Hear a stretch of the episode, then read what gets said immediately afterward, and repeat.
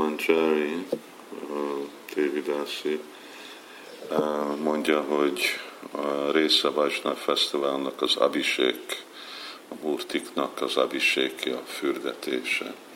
És mi a megfelelő meditáció, amikor uh, látjuk a murtikat és énekelünk a szent neveket.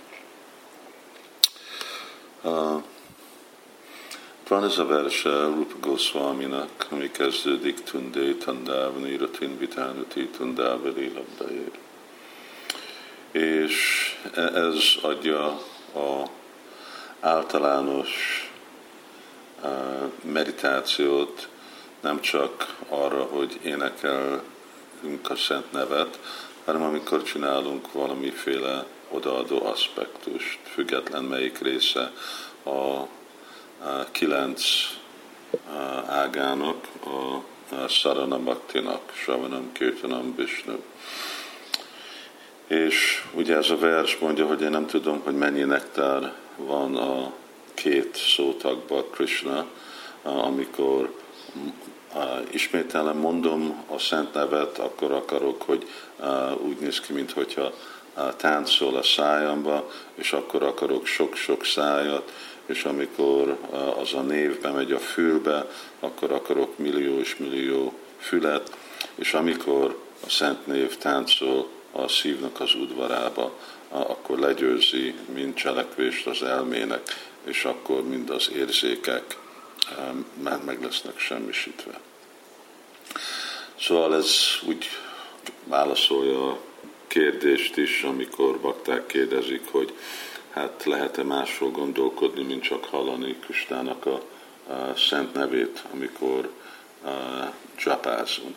És itt Rupa Goswami a válasz azt mondja, hogy amikor uh, olyan nagy íze van, uh, olyan nagy íz jön mondani Krisnának a szent nevéből, hogy nem vagyunk kielégedett, és akarunk több és több nyelvet és szájat, és amikor fülünkbe megy, és akarunk több és több fület, és minden más gondolat megszűnik, és le vannak győzve az érzékeink, ami azt jelenti, hogy akkor már teljes kontrollban vagyunk az érzékenkre, akkor úgy természetesen lehet Kisnának a tulajdonsága, és a többi. Szóval először fókuszálni az, ami közvetlenül történik. És az abiségben mi az, ami történik?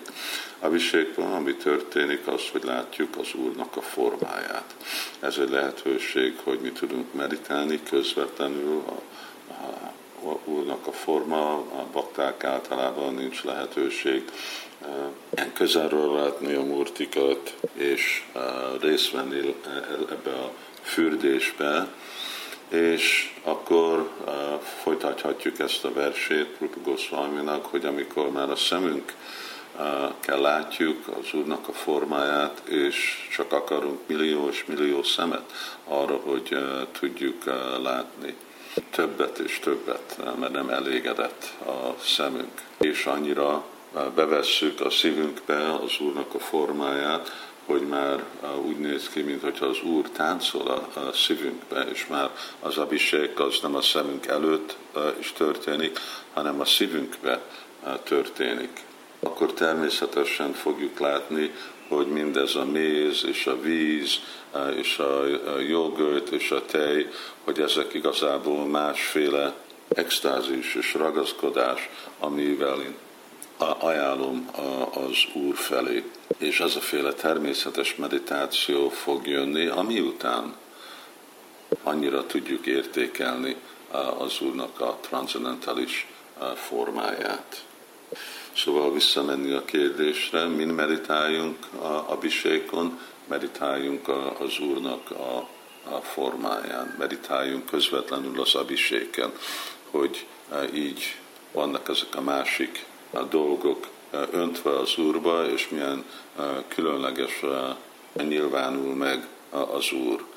És amikor az hatása az Úrnak a formája, hogy bejön a szívünkbe, akkor természetesen fognak jönni mélyebb meditációk az egész abhiségból.